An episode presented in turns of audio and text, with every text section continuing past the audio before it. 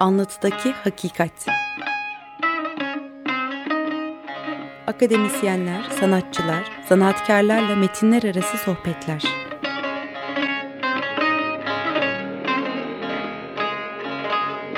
Hazırlayan ve sunan Ahmet Balat Coşkun.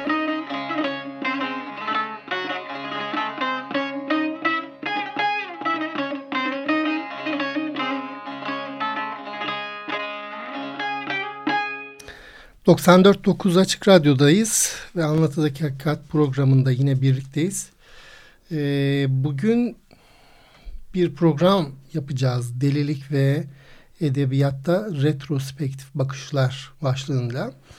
Ee, retrospektif geriye dönük diyebiliriz değil mi Çimen? Evet. Yani geriye dönük bakışlar geleceğe e, e, kavramının tersi gibi düşünebiliriz. Efendim bu program e, daha önceden yapılmış bir programın devamı niteliğinde. E, onu e, birazdan zaten hatırlatacak bize Çimen. Biz bugün programı Fatih Artvinli, e, ben Ahmet Balat Coşkun, Çimen Günay Erkol, program ortağım ve edebiyat kritisyeni ve edebiyat edebiyatta erkeklik çalışmaları konusunda ihtisaslaşan arkadaşım ve tabii ki e, teknik masada Selahattin Çolak bize eşlik ediyor her zamanki gibi. Yine iyi bir e, program olacağı kanaatindeyiz. E, Çimen. Ben özetleyeyim mi? Geçen programı biraz ne yazık ki katılamamıştım ama sonradan sizin kaydınızı dinleyerek e, tartışmaya dahil olmaya çalıştım. Delilik ve tımarhane anlatılarıydı ilk programın konusu. E, dolayısıyla aslında siz tımarhanenin edebiyata nasıl yansıdığı üzerine yine tarihsel denebilecek bir çizelge çıkarttınız. Öyle diyebiliriz değil mi? Doğru. E, bu programın e, bir tam metin transkripsiyonu şu anda Açık Radyo'nun internet sayfasından ulaşılabilir. Kaçıranlar için e, bu sayfayı da hatırlatmış olalım. Anlatıdaki Hakikat programı e, kayıt e, ikonuna bastığımızda girilebiliyor enteresan bir metin olmuş efendim. Evet. Şimdi tarihsel Elinize olarak... sağlık. Senin de efendim. Tımarhaneleri konu eden metinler bizi e, psikiyatrinin daha popüler olduğu ve e, psikiyatrinin tartışmaya başlandığı metinlere doğru getiriyor değil mi? Doğru. Doğru anladım evet. ben o tarihselliği. E, dolayısıyla bu hafta biz oradan devam edeceğiz aslında. Hı hı. E, nasıl başlayalım Fatih? İkinci meşrutiyete kadar? Olur tabii. İkinci meşrutiyete kadar getirmiştik galiba. Evet. Aslında geçen programın özetinde bir mekan olarak e, tımarhanelerin edebiyatta nasıl yansıdığını e, metinler üzerinden konuşmuştuk. Ama e, öne çıkan İstanbul'daki e, üç mekan vardı. Süleymaniye Bimarhanesi, Toptaşı Bimarhanesi ve Lape Hastanesi. Hı hı. E, sonlara doğru da Amak Hayal üzerinden biraz e, Manisa Tımarhanesi'nden e, bahsetmiştik. E, bu bunlar e, ikinci meşrutiyetin hemen sonrasında biraz da psikiyatrinin popülerleşmesiyle serbest basın ortamıyla gazete ve dergilerde e, daha fazla bu tip haberler yer almaya başlanıyor. Kurum olarak tımarhanenin içerisi merak ediliyor ve bunlar hakkında tartışmalar oluyor zaten bu bahsettiğim metinler Mehmet Celal'in İsyan, Amak Hayal, Filipeli Ahmet Hilmi'nin veya Mehmet Hatip Hamdi'nin geçen programda konuştuğumuz Tımarhane romanı. Bunlar e, hepsi benzer tarihlerde 1910, 11, 12 gibi. O üç yılda çok sayıda tımarhaneye yönelik metin görüyoruz. Tabii bu mekanları da nasıl temsil ediliyor son derece e, sefaletin, e, yoksulluğun, e, pisliğin e, veya insani olmayan koşulların diyelim yaşandığı mekanlar olarak e, baskının, e, zulmün yaşandığı mekanlar, kapatılma mekanlar olarak tasvir ediliyor. E, psikiyatri tarihçisi Andrew Skal e, bu mekanların mesela 18. yüzyıl ve öncesi tımarhanelerinin iki özelliğinden bahsediyor. Bir tanesi kırbaç ve zincir araçları olarak. İkincisi de bunlara eşlik eden e, pislik, dışkı, ot, saman, insanlığın mahvoluşu gibi şeylerden bahsediyor. Tabi 20. yüzyıla geldiğimizde Osmanlı edebiyat metinlerinin 19. yüzyıl tımarhaneleri benzer şekilde buna benzer özelliklerle tasvir edilirken 20. yüzyılın e, başlarından itibaren e, o, o dönem sayıları bir avuç kadar olan nöropsikiyatristler yetişmeye başlıyor ve birazcık daha 1915 ee, sonrası diyebiliriz. Lapi Hastanesi'nde Masar Osman'ın başhekim olmasından sonra e, giderek daha fazla psikiyatrinin tek bir türü değil ama alt işte psikozların, nevrozların, hastalıkların, hmm. sınıflandırmaların olduğuna yönelik bir e, yapı ortaya çıkmaya başlıyor. Bu da yavaştan edebiyata sızıyor. Galiba orada da e, Masar Osman'ın e, Şişli Lape'deki toplantılara, Şişli müsamereleri dedikleri evet. e, toplantılar etkili oluyor. Oraya e, ilginç isimler katılıyor. Mesela Hüseyin Rahmi, e, Süleyman Rahmi Nazif, Gürpınar. Hüseyin Rahmi Gürpınar, evet. Süleyman Nazif, Cenap Şahabettin, Ali Kemal gibi evet. isimler katılıyor ve onlar da zannedersem e, bunu sistematik incelemek gerekir belki edebiyat tarihçileri Kesinlikle. açısından. Çünkü Hüseyin Rahmi'nin değil mi Çimen yani bu özellikle nevrozlar e, hatta sadece erkek ruhsallığı değil kadın ruhsallığı üzerine yazdığı son derece başarılı metinler, romanlar e, biraz daha bu ruhsallık bilgisini daha yakından görme. Çünkü vaka sunumları hmm. yapıyor, hasta sunumları yapıyor Mazhar Osman. Bunlara katılıyor Hüseyin Rahmi. Peki bu Bunlar şey, etkili olmuş olabilir. Hüseyin Rahmi'de bir de o delilik e, meselesinin toplumsal bir mesele olduğu da çok vurgulu bir şekilde tartışılıyor. Yanılıyor muyum? Yani Doğru, hani kesinlikle. toplumun içinde misin, dışında mısın ya da bu seni nereye kadar dışında bırakacak tartışması hmm. çok yakıcı bir tartışma. Doğru. Peki bu burada şöyle sorular geliştirilebilir mi? Bir tanesi bu böyle bir yazarın bir e, eser ortaya çıkarmadan önceki ön çalışmasında bir model midir? Mesela şimdi insanlar e, yazarlığıyla ilgili kendine yatırım yapıyor. O yüzden gidip bir e, klinisyeni dinliyor bu hastaların. E, şimdi mesela bu çok gördüğümüz bir şey mi artık bilmiyorum. Bu kadar emek vermiyor galiba günümüzün yazarları. Hmm. O dönem ama merak ettikleri, hmm. öğrenmek istedikleri bir şey. Yani ne? uzmanlık da yeni yeni oluştuğu için galiba yanlış bir şey yazıyor olmakla ilgili bir çekinceden de kaynaklanıyor olabilir mi? Ben Fatih anlatırken onu düşündüm. Ama bir Şimdi, karşı çıkış görüyorum. E, yani ya, öyle bir hassasiyetleri var. Yani delilik konusunda gidip sadece dinlemek değil sanki bir direnme de var. Yani evet, çok herkese doğru. öyle deli diyorsunuz ama bir dakika ben burayı size boş bırakmayacağım havası da var. Ve o bir edebiyatçı olarak bizim alanımızı istemeye çalışıyor Aslında Hüseyin Rahmi bunu romanında da yapıyor. Hmm. Ben deli miyim? Hı -hı. romanında gerçekten bunu sorguluyor. Hatta öyle esprili bir e, yeri de var karakteri Şah'dan. Ben deli miyim değil miyim diye sürekli kendisi üzerinde şüphelere kapılıyor. Yani gerçekten deli miyim değil miyim? Çünkü bazen kendi kendime kaldığım zaman deli gibi davranıyorum. Ama başkalarının yanında normal gibi davranıyorum ama başkaları da muhtemelen deli gibi davranıyordur gibi bir evet, yargı. Ama hatta orada şöyle... Diyalektik, diyalektik bir durum var. Hani... Psikiyatrist olup yazar olanların da aslında böyle mesleklerine karşı çıkma ihtimalleri var mı? Evet. Yani adam hem psikiyatrist hem de niye edebiyatla ilgilensin? Bunlarda ya bir ya delilik var ya da deliliğe karşı bir tutum, Bence duyarlılığı var. Özgürleştirici bir alan sunuyor edebiyatta yani. Orada hmm. delirmek mümkün ve serbestsiniz bu konuda bir Doğru. Şey var. Belki de edebiyatçılar, psikiyatristler arasında erken yapılmış bir eleştiri. Yine Hüseyin Rahmi şey diyor. Bu e, onlar deli doktoru olabilir ama ben delinin bizzat kendisiyim. yani aslında siz değil ben bilirim e, gibi bir e, evet. nokta. Yani delilik üzerine e, uzmanlaşma şüphesiz e, onun bilgisini elde etme edebiyata yansıyor. Böyle edebiyatçılarımız da var. Belki programda biraz onlardan da bahsederiz. Hmm. Edebiyatçı evet, psikiyatristlerden. Evet. Erken dönemde mesela bir e, Fahri Celal var. Fahri Celal Göktulga. Yakınlarda Yapı Kredi'nin kitabını bastığı hmm. Kedinin Kerameti başlığıyla hikayelerini topladığı hı hı. Bakırköy'ünde 15 yıl başhekimliğini yapmış bir hı hı. hikayeci. Nazım Hikmet'e göre kıymeti ileride bilinecek bir öykücü diyor. Hı hı. İlginç o da mesela e, hem Toptaş'ında e, ihtisas yapıyor. İhtisasının konusu da şu bir tez yazıyor. Tezi daha sonra kayboluyor. Tezinin konusu Fuzuli'nin mizacı. Leyla ile Mecnun'u yazan Fuzuli'nin aslında bunu bir e, e, cinnet halinde yazdığına dair bir argümanı var. Ama doktora jürisi de çok sağlam. Abdullah Cevdet var, Süleyman Nazif var, hmm. Cenap Şahabettin var. Onların önünde e, savunuyor. Doktora değil pardon ihtisası için e, hmm, yaptığı sunumda. Tezi gibi. Evet. Ama daha sonra bu tek nüsa olduğu için Almanya'ya giderken hayatımın en büyük pişmanlığı diyor. O kayboldu diyor tezi. Ama e, 20'li yıllardan itibaren çok hikaye yazıyor. Tabii ki hasta hikayeleri de yazıyor. Manisa'da 5 yıl başhekimlik yapıyor. 15 yılda Bakırköy'de yapıyor. Hastalarını mı edebiyata taşıyor yoksa oradan edindiği klinik gözlemleri ve psikolojik tahlilleri mi öykülere yediriyor? Tabii bu e, her zaman ucu açık bir e, mesele ama kendisine bir röportajda soruyorlar. Yani psikiyatrist olmanızın e, öykü yazmanızda ciddi bir katkısı var mı diyor. Hı hı e, bunu asla kabul etmiyorum diyor. Çünkü benim öykülerimi okuyan birisi benim doktor olduğumu asla anlayamaz diyor. Hmm. Çünkü ben aslında hasta hikayeler anlatmıyorum. Hastalarda gördüğüm tipleri e, canlandırıyor. Başka şekilde canlandırıyor. Yeniden yaratıyor. Evet. Diyor. evet. Bir geçişlilik var psikiyatrlarla belki edebiyatçılar arasında ama onu hakikaten çok ciddi şekilde belki detaylı incelenmesi lazım. Yani bu toplantılarda Mazhar Osman'ın toplantılarında işte bir metinler transkripsiyon o zamanlardan kalma var mı toplantı notları, ders notları belki. Evet. Onu iz düşümüne bakmak hani Hüseyin Rahmi ne kadarı ile uğraşmış ve romana hmm. ne kadarını Aslında katmışı görebilmek. Bu, bu konuda e, önemli bir tartışmaya ancak ciddi bir önemli bir soruyu e, olgunlaştırmakla şey yapabiliriz. Ben kendimden biliyorum.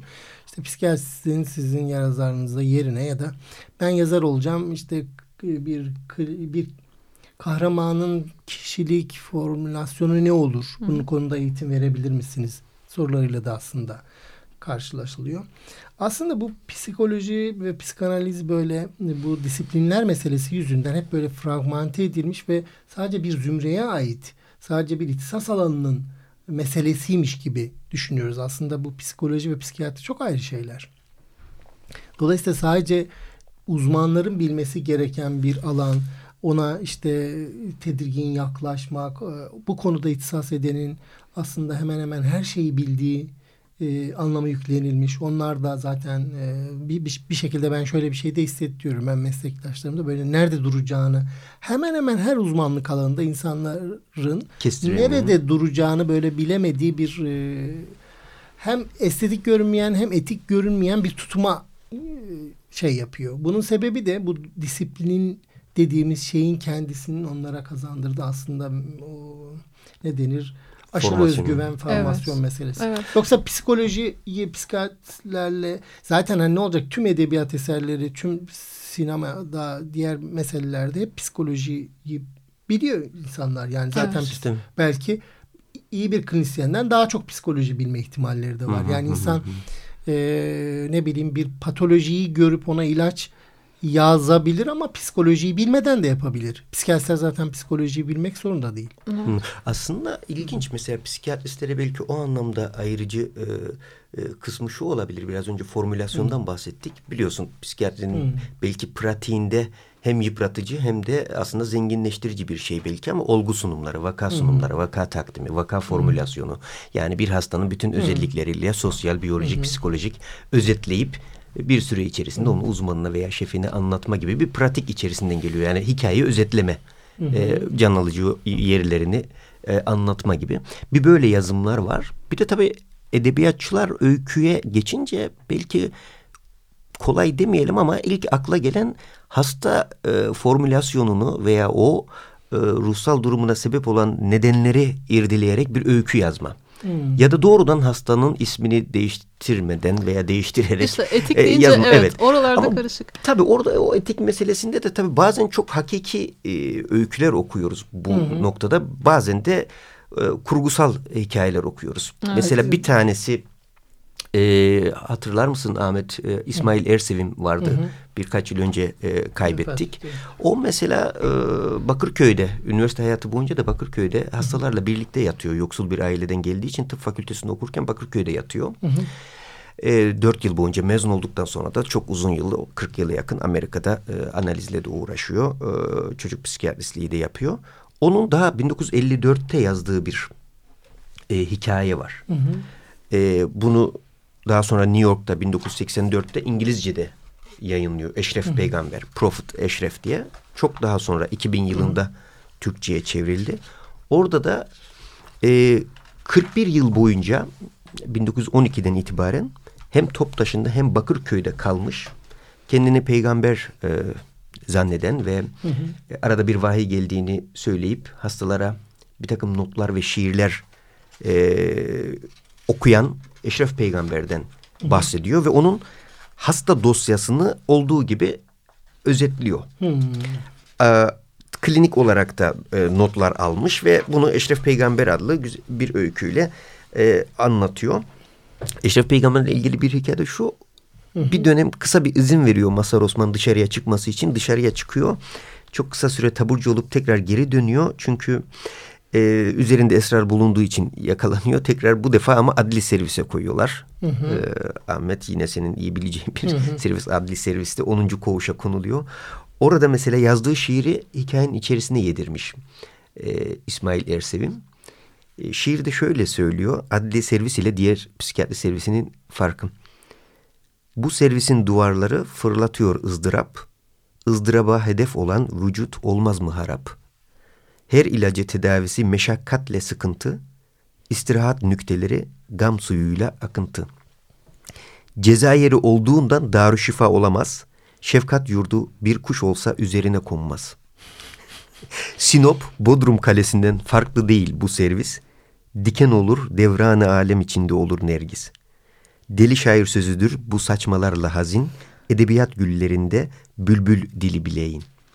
Yani aslında o dönemde böyle bir e, servislerin e, veya işte içinde bulunduğu koşulların günübirlik şifayen yazdığı küçük notlar ve hasta dosyasından çıkan şiirler bunlar. Bunu mesela edebiyat e, bir e, hikayeye konu e, yapabilmiş. Bunun gibi daha yakın zamanlarda da var e, biliyorsunuz. E, mesela Latif e, Hoca'ya, evet Latif Alkan'ın Bakırköy öyküleri var. Evet ondan da bir tane okuyalım istersen. Çok, Çok kısa iyi olur, zaten. Ee, Çimen sen de izin verirsen. Şöyle Latif Alkan e, bizim abimiz benim de abiliğimi yaptı. Daha sonra klinik şefliğimizi de yaptı. Ee, uzun yıllar Bakırköy Ruh Sinir Hastalıkları Hastanesi'nde aynı zamanda idarecilik yapmış biri. Baş, Başhekim yardımcılığı. Uzun yıllar. Başhekim yardımcılığı yapmış. Bu konu, bunu okuduktan sonra şu konuya birazdan şu edebiyat, psikiyatri, psikiyatrist, edebiyat, psikiyatristlerin yazdığı şeylere biraz dönmek de isterim ama şimdi şöyle yazıyor. Diyor ki 80'lerin başlarında Bakırköy'e geldiğimde diyor yani asistan olarak başladığımda diyor Latif abi henüz yeni tesisler tamamlanmamıştı. Yani Bakırköy'ün 80'lerdeki yeniden ele alınımını işte Yıldırım Aktun'a, Doktor Yıldırım Aktun'a döneminde bir dönüşüm sağlandı. Psikiyatri servisleri İç Bahçe ile Raşit Tahsin Pavyonu diye iki bölümdeydi. İç bahçede de yaklaşık 30-40 tane bina vardır. Küçük küçük onlar tek katlı. E, hatta orada bir önemli bir servis de vardır. Böyle kapalı bir dönemin e, şey servisidir. Şu gece yarısı espresinin 22. Meşhur, servis 22. 22 servis. dediğimiz yer. Adları da Raşit Tahsin Pavyonu. Raşit Tahsin benim eski başhekimlerden biri. Yok eski ee, e, psikiyatristlerden biri. Psikiyatristlerden biri. Profesör. Türk nöropsikiyatri bir dönem nöropsikiyatri kliniği bizim orası ve Çapa'nın da e, İstanbul Tıp Fakültesi'nde arka e, nöropsikiyatri klinikleri. İlklerden olan biri bu Raşit Tahsin. Onun adı verildiği bu binada da e, asistanlığa başlıyor kendi. O zamanlar servislere pavyon deniyor. Öyle bir adet var. Tabii bu bazen tuhaf durumlara da sebebiyet veriyordu. Başka bir hastaneden gelen nöroloji rotasyoneri bir bayan doktor arkadaş anlatmış Latif Bey'e. Babam gelmiş Antep'ten beni sormuş. Nerede çalışıyorsun? Raşit Tahsin Pavyonu'nda. Kızım nerede bulabilirim? İşte Raşit Tahsin Pavyonu'nda bulursunuz beyefendi demişler. Adam olduğu yerde dona kalmış. Ne yapacağını şaşırmış ve üzüntüden hastanede kızını görmeden bizim kız Antep'te bizim kız pavyonda mı çalışıyor? Bizim Antep'te pavyon deyince sadece içkili, eğlenceli yerler anlaşılır. Başka da bir anlamı yoktur. Hanımefendi demiş ve ayrılmış. Bu ilginç değil mi? Evet. Bu Reşit Tahsin pavyonunun da kendi içinde bir hikayesi var değil mi? Bu aslında e, 1170 yataklı bir servis. servisin yeniden kurulmaya başladığı dönemde inşa edilen bir e, e, servis. bina, servis. Hı hı. O da e, yanlış hatırlamıyorsun müteahhiti de önemli bir edebiyatçı. Oğuz Atay. Müteahhiti, evet. mühendisi Oğuz Atay. Mühendisi değil mi? Mühendis evet. olarak da o servisin yapımında görev yapıyor. Bunu bilmiyordum. Oğuz Atay'ın kızı da bir e, doçent belki profesör oldu mu Özge bilmiyorum. Galiba Özge evet. o da aynı zamanda o halen Bakırköy'de. ve bizim bak, Bakırköy'de çalışmaktadır. Arkadaşlarımız hala da çalışıyor muhtemelen. Ya şeye geriye dönersek aslında bu edebiyat, psikiyatri, psikiyatri hasta öyküleri enteresan. Yalon vardır işte Avrupa, e, Amerika'da Meşhur, bu işleriyle uğraşan. Şimdi aslında e, edebiyat hani ben ben de bir tür edebiyat ilgili biriyim işte roman yazmaya çalışıyorum. İşte dergiler yazıyor. Dergilerde bu yazılar yazdım. Şimdi bir tür e, bu psikiyatrist bir kere psikoloji ve psikiyatri ilgi çeken bir mesele. iki yanıyla bir tanesi onun nasıl bir kurama sahip olduğu. Bir diğeri de oraya gelen insanların ne tür öyküleri oldu? Yani hastalığı sırada yaşadıklarına nasıl tanıklık edildiği. Çünkü e, hakikaten çok orijinal işler yapıyor akıl hastalığına bulaşan insanlar. İşte gözüne hayaller görünüyor, kulağına sesler geliyor. Büyük olaylar yapıyor, e, işte ölüyor, intihar fikirleri var. Bütün bunlar hep merak edilecek alanlar. Bir e, hekim tabii bunu buna tanık oluyor. Buna tanık olduğunda aslında bir bunu kaleme alıyor. Yani bu öykü hı hı. halinde görüyorsunuz. Ama burada ne eksik? Kurmaca eksik. Yani Doğru. bir fictional süreç yok. Edebiyat da diğer sanatlarda bence önemsediğim kısmı yani e, kurmacanın eşlik ettiği bir ürüne dönüşüyor olması. Yalom incelediğinizde orada da kurmaca yoktur. Hı. Yalom da kuramını o dinamik psikiyatristtir. Doğru. Dinamik psikiyatri ile ilgili bir beyefendidir kuramları da belki de var. Çok da takip edemedim ama diğer kitaplarını Aslında kurama okumuştum. uygun öykü Hı. yazıyor diyebilir miyiz? Aynen. Var olan öykü Tümden ona zaten sanki. ayağına geliyor. Evet. O öyküde kendi kuramıyla korelasyonlar kuruyor. Şimdi mesela buna da bir ben mesela buna ne kadar edebiyat diyebilirim bilmem. Ee, bunlardan çok var. Şimdi isimler vermeyeyim. Ama mesela tek yalın olarak Latif abinin de yaptı. Latif Hı-hı. abi aslında anıyla öykü gibi bir şey yapıyor. Çok objektif bir haliyle. Ama diğer her mesleki alandan bir edebiyatçı çıkabilir. Şüphesiz. Kurmacacıysa tabii. Yani edebiyat başka bir alan. Yani böyle e, ben mesela onlara da edebiyat demeliyiz tabii ki başka bir şey. Ama en önemlisi ne biliyor musunuz? Bakırköy'e bir tür yolu düşmüş hakikaten edebiyatçılar var. Yani Doğru. Orada işte Recep Sadece Güngörler, edebiyatçılar da değil. Tabii. Değil mi? Ressamlar, tabii. müzisyenler, Dolayısıyla şairler. mesela ben Aura dergisinin de çıkaranlarından biri olarak şöyle bir şeyle e, hani e, helalleşmek durumundaydık. Bir, biz öykülerine tanıklık ettiğimiz insanları kendi kalemimizden mi geçireceğiz? İkincisi onlar zaten bir tür kendi dertlerini anlatırken açım derken de şiir yazıyorum derken de kurdukları sözcüklerin bir edebiyat olma ihtimalim var. Yani biz orada onlara hiç dokunmamalıyız. Çünkü aslında eğer böyle yapacaksak yani bir tür arşivcilik için orada küçük bir görev gibi görünüyor. Yani böyle seni şey yapmıyor. Ben de onların niteliklerini kayda. Ben onlara dergi çıkar. Mesela Aura öyle bir dergidir. Hiç dokunmadık. Sonuçta onlarla ilgili e, bir inceleme yapılacaksa bu edebiyatçıların işi olmalı. Yani psikiyatristin niye işi olsun zaten? Doğru. Psikiyatrist hasta takip etsin. Ama ona orada kalemi alıp mesela biz öyle bir dergi çıkarmayı istedik. Yani onların öykülerine ne, ben niye kurmaca yapayım? Zaten öykü var. O cillobunu kendi yaşamış. Ben onu alayım kendime göre bilmem ne yapayım. Bu zaten çok hem yaratıcı bir şey değil hem edebiyat yapan hem etik diye bir sürü hikayesi evet. var. Ben biraz böyle bakıyorum bu işlere. Bir soru canlandı evet. bende belki ikinize de sorabilirim. Ee, hani antipsikiyatri hareketi biraz daha görece geç zamanlarda canlanan bir şey olarak düşündüğümüz bir şey değil mi? 60'lar diye belki Doğru. not düşebiliriz. Ama şimdi sen Filibeli e, e, Filibeli yandığından beri bu Amaka hayali andığından beri bende şöyle bir düşünce oluştu. Onun çünkü Batın İler diye de bir kitabı var. Doğru. Hani burada sanki materyalizme karşı çıkmaya çalışan da bir grup insan var. Doğru. O, o yani edebiyat içerisinde en azından psikiyatri konu edinen bir grup insanın da böyle bir derdi var sanki edebiyatın içine yerleştirmeye çalıştıkları. E, doğru. Aslında ikinci meşrutiyetin... Bu, bu çelişen bir şey yaratıyor, bir alan yaratıyor. Yani Tabii. bir yandan tıbbi bir şeyin içerisindesiniz. Hani medikal bilim denen Hı -hı. bir şey yapıyorsunuz. O bilimin ister istemez materyalist bir takım temelleri, dayanakları var. Tabii. Ama bir yandan da e, hani işte ruh diyorsun, hayaller diyorsun. E, çelişkiler içerisinde bir takım Hı -hı. insanlar var. Ve belki ona da yardım edemediğin yerlerde işte bu batıni olana doğru bir yönelme var. Nasıl Çok doğru. nasıl görüyorsunuz? Çok doğru. Aslında ikinci meşrutiyetin önemli tartışmalarından bir tanesi de bu.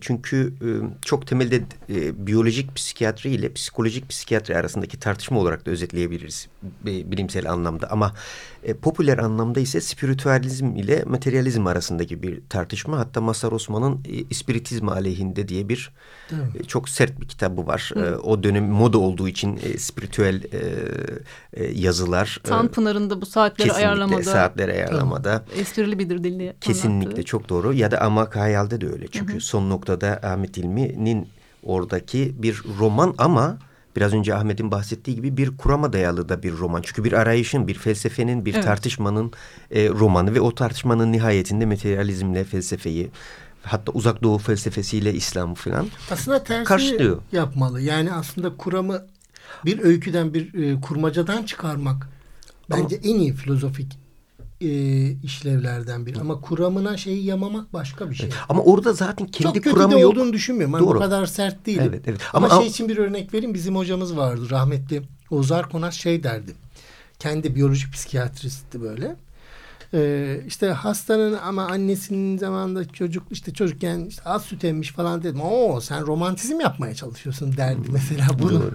Şey bulmazdı, işte, tıbbi bulmazdı. Evet, evet. Tamam oku konuş ama bana buraya belirtiler ve ilaç falan hmm. hani şey derdi. İşte aslında o da şey değil mi mesela o hastalığın veya ruhsallığın arkasında yatan toplumsal nedenleri görmeme, dışlama. Yani onun o tetikleyici esas unsurların sosyal hayatta olduğunu e, kabul etmemeyle de ilişkili yani bir durum da ona katılmıyor değil. Yani ona şey Tabii derdi. şüphesiz. Yani ona çökeltici, presipite edici sebepler. Hı. Yani asker etmiş, fazla dayak yemiş, karısı, bab, kocası dövdüğü için Hı. hastalığı ama yatkınlık, vulnerabilitesi şey. var diyor. Hı. Yani o diyor zedelenmiş işte onun e, biyolojik aminleri, beyni ama onu da kocası dövdüğü için çıkmış. E, sağlam bir bedenin varsa diyor istediğin kadar seni dövsünler senden şey psikoz çıkmaz diyor.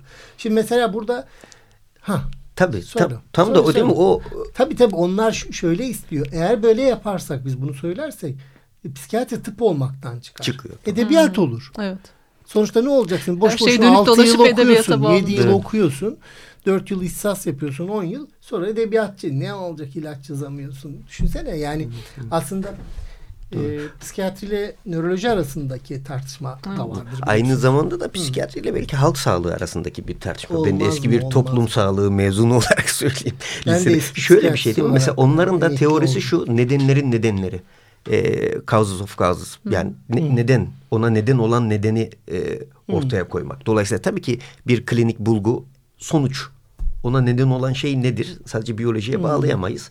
Dolayısıyla neden e, alkol içiyor? İşte diyelim delirium tremens. Hmm. Ama neden alkol? Ama işte yoksul. Ama neden yoksul? Ama işte hmm. eğitim hmm. alamadı. Neden eğitim alamadı gibi. Yani dolayısıyla aslında hmm. çok daha sosyal belirleyicileri var e, ruh sağlığının hmm. şüphesiz. Hmm. Hatta diğer e, edebiyatçıların da e, sanatçıların da e, yolu e, akıl hastanelerinden geçen pek çoğunun da çocukluk e, travmaları veya e, gerçekten tetikleyici çok büyük e, dramların olduğunu görüyoruz. İşte Neyzen'de böyle. Bazen Tabii. biyolojik sebepler oluyor. Veya da Fikret Mualla'da böyle. Hı hı. E, veya diğer e, pek çok yazarda böyle. Senen'de mesela bu bizim şeyde e, bir görsel koyduk.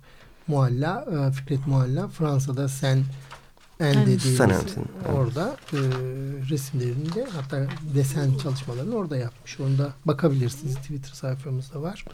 Hı. Belki analitik açıdan da şeyi yorumlayabilirsin Ahmet. E, bunlar aynı zamanda da e, bir e, baba veya anne ilişkileri açısından da yorumlanabilir sanatçılar açısından. Mesela Fikret için söyleyebiliriz. Fikret Mualla için. Hı hı. Mesela beş yaşına kadar e, anne ve babası kız çocuğu olarak büyütüyorlar onu. Saçlarını hı hı. kesmiyorlar. Çünkü kız bekliyorlar. O yüzden hı hı. de ismini Mualla koyuyorlar.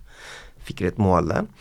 E, Fikret Mualla'nın mesela e, esas hastalıklarının başlangıcı tetiklendiği yaş 15 yaşında. Hı hı çok sevdiği futbolcu olmak istiyor aslında Hı -hı. ressam değil ama e, bir maç sırasında Fenerbahçe'de Güzel, bunu konuşalım evet, zaman. Kayalıklarda Peki, o zaman bir, şey, ayağını kırıyor o, sonra devamını Sen bunu konuşalım. yeniden Peki. hatırlatırsın. Ee, bir müzik aramızı verelim. Zaten bugün bir tane müzik belki de şey yapacağız. Ee, Hafız Sami Bey'den dinliyoruz. Seni kim görse diye bitmiş. Ne olur acaba kim görse? Dinliyoruz efendim.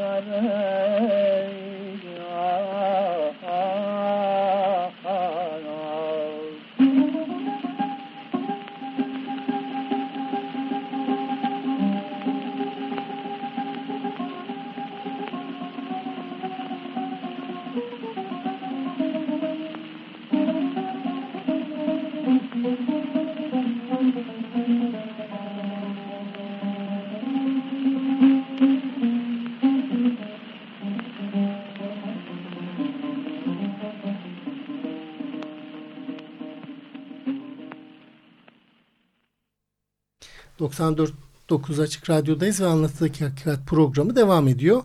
Ben Ahmet Balat Coşkun, ortağım Çimen Güney Erkol ve konuğumuz tarihçi, tıp tarihçisi efendim Fatih Artvinliyiz. Ee, Fatih sen şu Fikret Mualla'nın kız beklentisi zaten isminin bir diğer e, ismi de Mualla. Onun gelecekte hikayesiyle yani bir psikolojik öykünün insanın gelecekteki ruhsallığıyla nasıl ilişki kuruyor psikanaliz. Tamam. Şimdi ben onu şöyle tabi burada çok spekülatif bir şey yapacağım. Yani Fikret Mualla'nın bir annesinin babasının olduğunu varsayıyoruz. Ee, biz böyle inceliyoruz yani öykü alırken. Annesinin babasının ilk çocuğu mu onu soruyoruz. İlk çocuk olmalı çünkü kız karşılanmamış ki konmuş.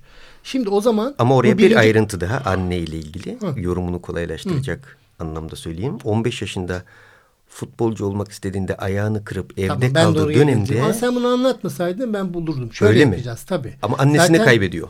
Tabii. Şimdi bu bu işler ne biliyor musunuz?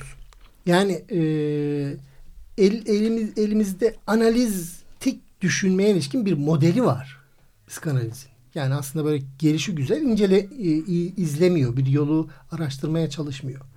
Bir anne var, bir baba var. Çocukları doğacak, daha doğmamış anne hamile.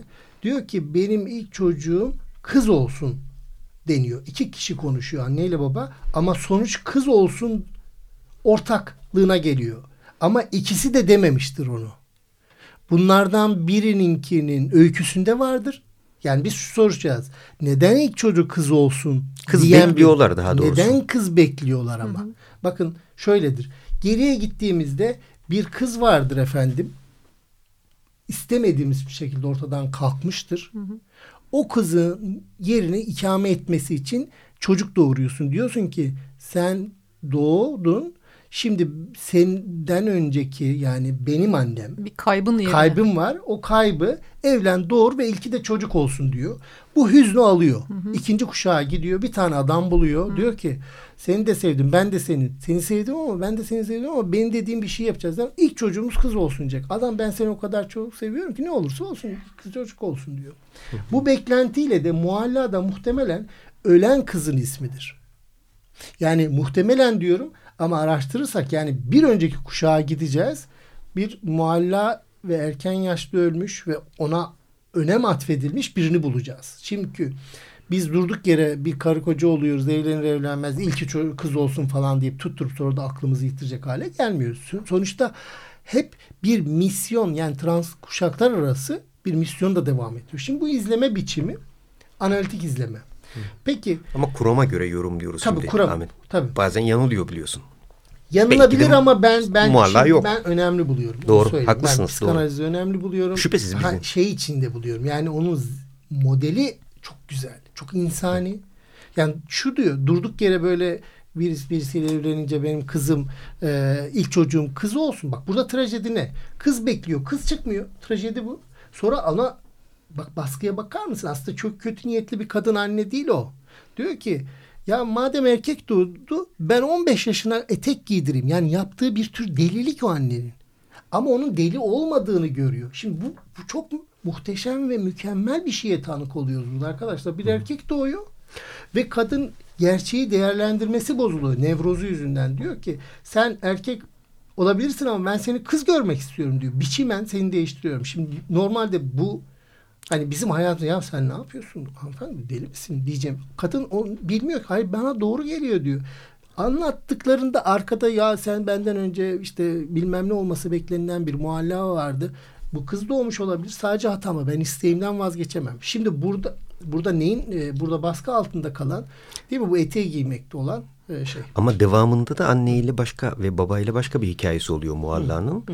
E, bu ayağını kırdığı evde olduğu dönemde okulda bir o dönemin tıp tarihinde çok önemli bir e, şeyi vardır salgını. İspanyol nezlesi, İspanyol hı. gribi. Hı hı. Okulda bulaşıyor Fikret'e genç hı hı. bir çocuk. Hı hı. Sonra o da annesine ve anneannesine bulaştırıyor. Hı hı. Ve hem ayağını kırmış evdeyken yani bir de asla futbol hı hı. oynayamayacakken tam da o aylarda o günlerde peş peşe annesini anneannesini kaybediyor. Şimdi Ve kendisinin görüyorsun. yüzünden kendisi evet. bunu sonu... bulaştırdığı için annesinin evet ve ilk Arkadaşlar, ataklar o zaman başlıyor. Mesele ne biliyor musunuz? Şimdi bütün bunlar böyle olmayabilir. Ama mesela şimdi bu burada diyelim ki ben ne dedim? İşte kız çocuğu 15 yaşına kadar bir erkek çocuğu kız gibi giydire, giydirilmiş durumda. 15 yaşında 5 yaşına kadar. 5 yaşına Hı. kadar çocuğun e, saçını kesmiyor. Saçını kesmiyor. Bunu bir kıza benzetiyor. benzetmeye çalışan annenin babanın tutumunu kafanıza canlandırın. Bir de buna maruz kalan çocuğun psikolojisini düşünün. O da zaten futbolcu ha. olmak isteyerek tepkiyi koyuyor Tepki galiba. koymaya çalışıyor. şimdi, Tam tersi. şimdi burada e, psikanalizi niye seviyorsunuz, niye önemli buluyorsunuz derseniz şimdi tutmayabilir ama ben ne dedim? Bu anne babanın bir önceki kuşağında erken kaybedilmiş bir mualla olma ihtimali fictional bir şeydir. Kurmacadır. Hı hı. Psikanalist de kurmaca yapmak zorundadır. Hı hı. Doğru. Tutması şart değil. Doğruya tekabül etmesi. Dolayısıyla ne yapıyor aslında? Hikayeden yeni bir hikaye ekliyor işte dünyanın en insani faaliyeti yapılmaktadır evet. arkadaşlar. Bu kadar iyi Doğru. hikaye üreten, sürekli hikaye yapmaya çalışan bir toplumlar geleceği düşünürsek hem yaratıcı hem insan en iyi insan biliyorsunuz e, kurmaca yaratan hayvan der şey Freud. Doğru ama işte tam da o yüzden dinamik böyle hayvanlar doğru, olalım lütfen. dinamik dinamik psikiyatri ile biyolojik psikiyatri meselesinin yerine geliyoruz belki oradan yine Hı-hı. tekrar ama edebiyata dönelim. Bu arada veganlara Çünkü... da katılıyorum. Ot yiyoruz Tabii. ve hayvan oluyoruz ama kurmaca yapıyoruz. Et yemiyoruz. Tamam. Peki. Peki. Şimdi o e, psikiyatri meselesinde de şu yani mesela Mualla'nın sonraki Fikret Mualla'nın sonraki e, durumunda ise ciddi bir alkol kullanımı başlıyor bütün bu e, ruhsal e, sorunların yanı sıra. Yani e, ilacını alkolle buluyor. Buluyor ve ilk defa Berlin'de e, sanat Hı. akademisinde okurken Hı. bir e, akıl hastanesine gidiyor. Hı. Ardından İstanbul'da e, göreve başlıyor 1928'de Galatasaray'da ressam olarak. O arada mesela babasıyla kavgaları var. Babası da esasında çok uysal biri olduğu söyleniliyor. Tabii ben ne yapayım annen Ama şiddetli bir şekilde babasıyla kavgaları var. Ee, bir de Bakırköy'e düşmesi var. O da biraz e, meyhanede derken, yaptığı bir konuşma sırasında. Hastane düşmek yok.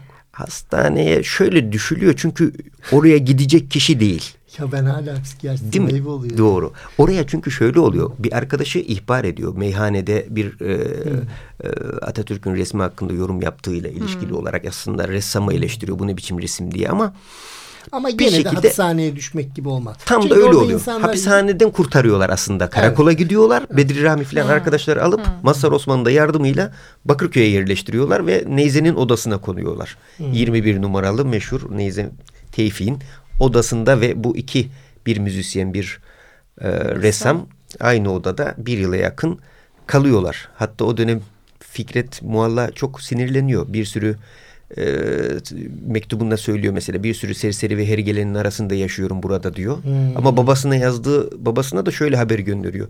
Burada cennetteyim diyor. Ya. Aslında ben tersinden bir şey yapmışım bak. E, yazar olup akıl hastanesinde tedaviye gidip gideceğime psikiyatrist oluyorum. Oradan yazar çıkmaya çalışıyorum. Benim kaybettiğim bu olabilir mi? Şu da olabilir mi? Yani belki de Ama psikiyat... gene hala şansım var. Ben istediğim zaman hasta olabilirim. Tabii. Doğru. Her belki daim. de daha da derininde psikiyatri seçmenin nedeninde de bunu bulabilir miyiz? O zaman analitik gidersek bir önceki kuşaklardan falan. Neden insanlar yani, psikiyatriyi seçer konusuna gir. Doğru. Peki orada şöyle oluyor. Neyzen gelince odaya Mualla, Mualla Hı. çok sinirlen yani biraz ağırına gidiyor tabii ki şeyde Fikret olmak. Fikret Bey diyelim mualla mualla. Fikret mualla. Hı.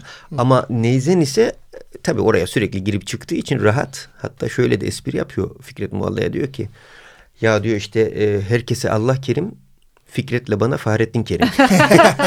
ya o dönemin psikiyatristi Fahrettin yani Fahrettin Kerim, Kerim Gökay. Gökay. Mini mini vali olacak sonradanki kişi. Evet. Bayağı bir muhabbetimiz vardır. Efendim.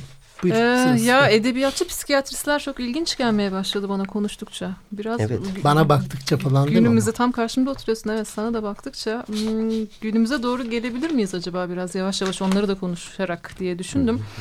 Ee, şimdi Fahri Celal'den bahsettik. Fahri Celal Göktulga değil mi? Doğru, doğru. hatırlıyorum. Ee, Fikret Ürgüp'ü bir edebiyatçı olarak anmadan evet, geçmek Kesin. olmaz. Bundan bahset kesinlikle. Ee, ben Elinde gelmeden bir önce... kitap var istersen yayın evini falan da söyle. Ee, bu Yapı Kredi yayınlarından çıkmış Hı -hı. günlükleri. Aslında burada da çeşitli desenler, şiirler, e, notlar hı hı. alınmış. Kimileri böyle bölük pörçük, yayını hazırlayanlar da çok bölük pörçük olan şeylerdi. E, biz birleştirmemeye çalıştık. Çünkü birleştirildiğinde ortaya zaten bambaşka bir anlatı çıkıyordu. Şimdi onu söyleyeceğim. Anti psikiyatri gibi bir de anti anlatı tarzı var burada. Yani birleştirdiğimizde hmm. bir anlam çıkacak ama belki de o anlamı ifade etmek istemedi. Onun için biz dağınık bıraktık diyen e, kişiler tarafından hazırlanmış. Levent Yılmaz ön sözde bunu söylüyor. Hazırlayanları da söyleyeyim. Meltem Vardar ve Levent Yılmaz. Hı hı. Ee, Fikret Ürgüp ben Sait Faik çalışırken fark ettim oradan keşfettiğimi söyleyebilirim. Onlar yakın dostlar galiba. Evet doktoru. Ee, doktoru olduğunu Fikret senden Ürgüp. öğrendim evet daha detayını. Ee, hani öykülerine de çok vakıf değilim doğrusunu söylemek gerekirse ama günlüğü böyle hani gelmeden önce program için çalışayım derken baktım ruh hekimi diye bir takım notlar almış. Bu, bunu okumak istedim. Oksana. Çünkü e, bu işe ya kendini verir insan, insan sevgisiyle ya da bütün bilgileri kitaptan öğrenilmiş, ağızdan kapılmış yalan yalandır diyor. Hem kendine hmm. hem başkalarına yalancılık çok acıklı ve çok doğru bir gerçek.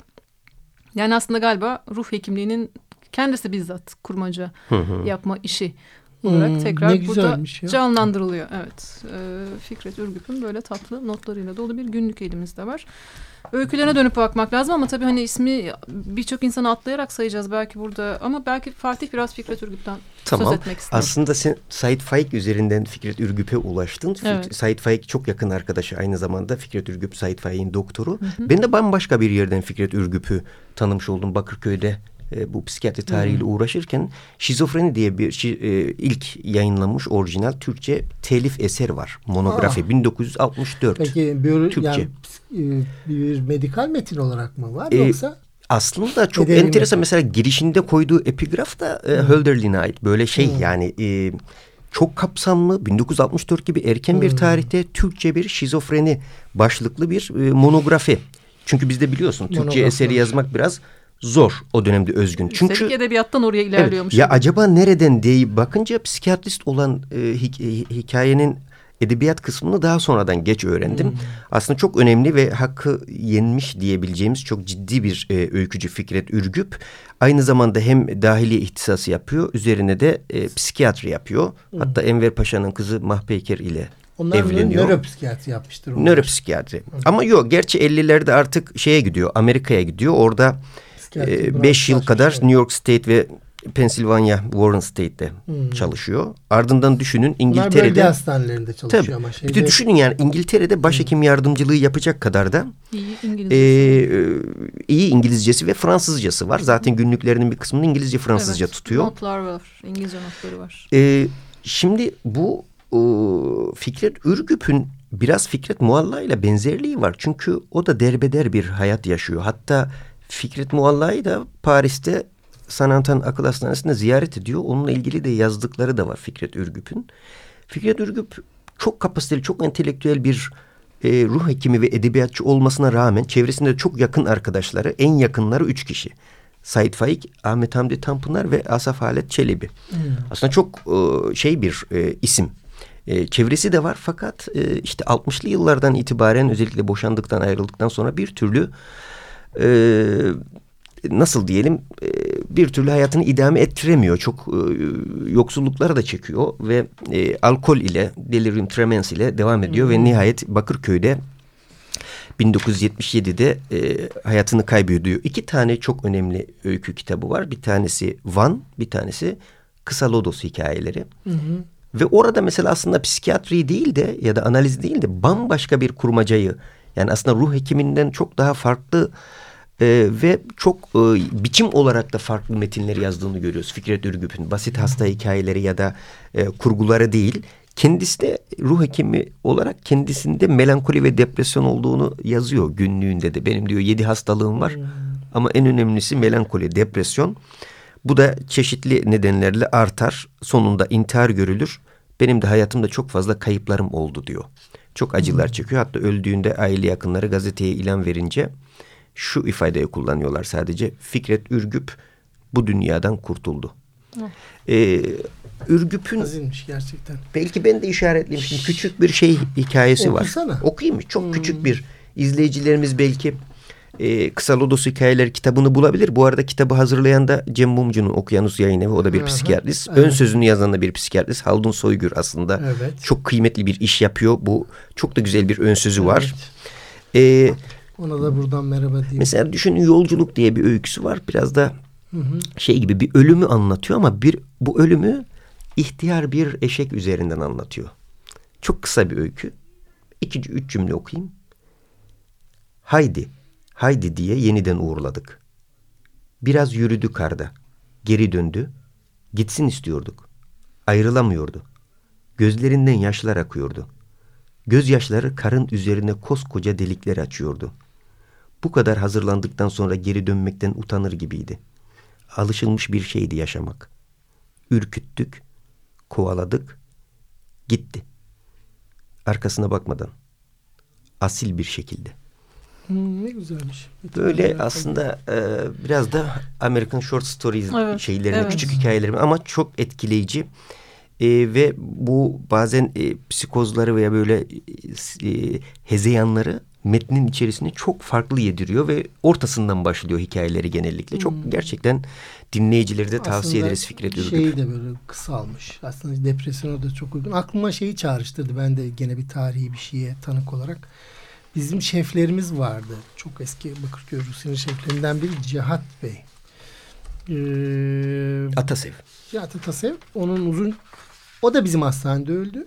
Bir klinik şefiydi çok ee, hatta Aydın Güven Gürkan diye bir siyasetçi vardı, bir profesör. Onun da kayınpederiydi. O da bizim hastanede öldü. Uzunca yıllar ben onun psikiyatristliğini yaptım. Çok beyefendi biriydi. Psikiyatristler de yani sonuçta sadece orada hayat hayatlarımızın bir bölümünde biz de hastanemizden ayrılamıyoruz. Dönüyoruz orada tedavi görüyoruz. Evet efendim bir programın daha sonuna gelmemize bir beş dakikamız var. Zevkli zevkli konularınız var.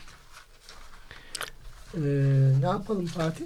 Ne Vallahi bir şeyleri daha mı okusak? Okusana. Hikayeler. Ya da mesela şey Hı, diyebiliriz.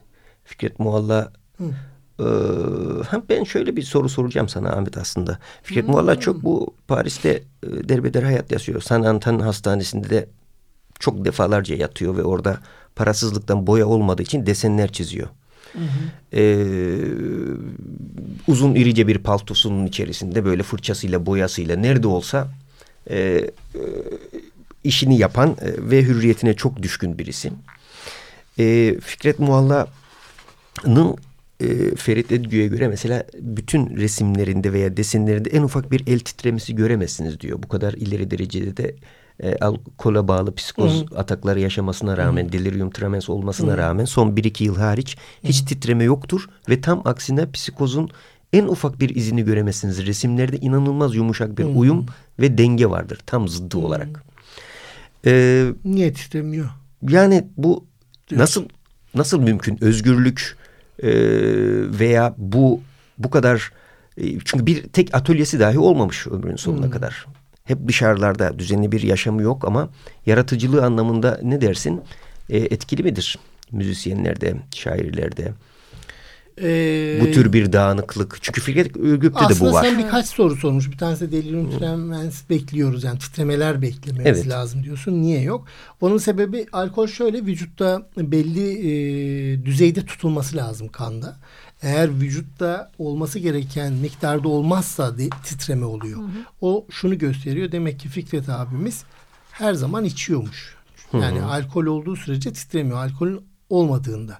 Yani zaten öyledir. Elini titretmemek için biraz dozunu arttıracaksın. Tolerans gelişen bir şey. Bir diğeri de e, tırnak içinde sen karizmadan bahsediyorsun. Yani yaratıcılığa etkisi. Evet. Yani eğer çok karizmatik bir tip işte o palto, paltonun içindeki ince ve içinde uzun e, O biraz da yoksulluktan, dolaşıyor. zorunluluktan da. Yoksulluk da Gerçekten efendim. çok Bak, sefalet ve tımarhaneler ve karakollarda geçiyor. söylüyorum. Yoksulluk, delilik en iyi karizma şeyleri. Yani eğer karizmatik olmak istiyorsanız hafif deli oluyorsunuz ama uzatmıyorsunuz. Yani bir, bir geçip çıkıyorsunuz orada takılı kalmıyorsunuz. Yemek az yiyorsunuz, çok zayıf geziyorsunuz. Aortları çökertip klavikula dediğim köprücük kemiklerinizi belirginleştirip Paris ee, bohemlerini anlatıyor. Evet şimdi. efendim böyle uzun saplı Bohem e, fırçalarla. bizim göbek adımız rica ederim ya bu memlekette. Buna ihtiyaç var mı? Zaten aç ve açıkta. Şimdi edebiyatçılar ve edebiyatçı psikiyatristlerden e, isimlerini almak istediklerimiz vardı. Onu isterseniz en son analım. Ben size onun üzerinden şöyle bir soru yöneltebilirim. Kısacık belki. Hı hı. Birkaç isim not almıştık. Fahri Celal Göktulga ile başladık. İsmail Ersevim'i andık. Fikret Ürgüp'ü andık. Engin Gençtan'ı yakınlarda kaybettik. Evet, Onu belki anabiliriz. Levent Mete, Ahmet Coşkun karşımda oturuyor. Melih Özeren, Cemal Dindar, Tahir Musa Ceylan değil mi? Onun evet, da e, romanları. Cem Mumcu, evet. Fatih Altınöz, La, Latif kısa okunuyor değil mi? Alkan. Kürşat Latif Alkan, Yusuf Ahmet Balat Coşkun. Ahmet Kaan Arslanoğlu. Kaan Arslanoğlu. Ben fark ettim ki hepsi erkek. Ama e, evet. kim, hangimiz tam erkek ya da kadınız ki? Ama Mahpeker Enver'i andı e, e, Fatih. O, evet. o çok ilginç ilginç bir karakter. Gerçekten ilginç mesela psikiyatr e, ve Enver Paşa'nın kızı olmak. Evet. Hem dahilici hem psikiyatri ihtisası yapıyor. İkinci ee, hani şimdi acaba... causes of causes dedin ya bir tur yukarı çıkıp hmm. ya Enver Paşa'nın kızı olarak psikiyatrist olmak da ayrı ben bir... Ben sen orada karşı çıkmanı bekledim ama bak sustum. Yok ben, ben biraz şey yaptım uyumlu bir insan olmaya çalışıyorum hmm. artık karşı çıkmıyorum. Ama o kadar olsam bu sefer ben dayanamayıp yani ortalığı karıştırmak zorunda ee, ama hayat hakkında çok fazla şey bilmiyoruz Mahpeyker. Evet ama e, aslında yakın zamana kadar e, psikiyatride e, kadınların e, istihdamı azdı ama şimdi çok daha yüksek. Çok daha Belki yüksek. bugünlerde daha fazla ürünleri göreceğiz. Efendim ne güzel bir program oldu. Harika oldu. Bir programı daha sonuna geldik. Ee, Fatih çok tef Teşekkür ederim ama bir Fatih Altunoz gelecek. O da bir psikiyatrist, e, senarist. Aynı zamanda Şizofrengi dergisini çıkaranlardan benim de arkadaşım, meslektaşım, kardeşim. Onunla yaparken sen de bulun. Şizofrengiyi tamam. konuşalım. Zaten sen de burada olacaksın. E, efendim görüşmek üzere. Allah'a ısmarladık. Hoşçakalın. Hoşçakalın.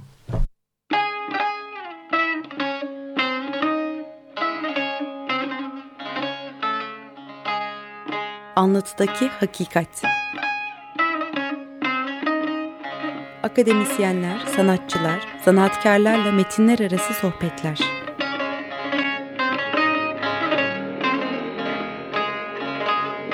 Hazırlayan ve sunan Ahmet Balat Coşkun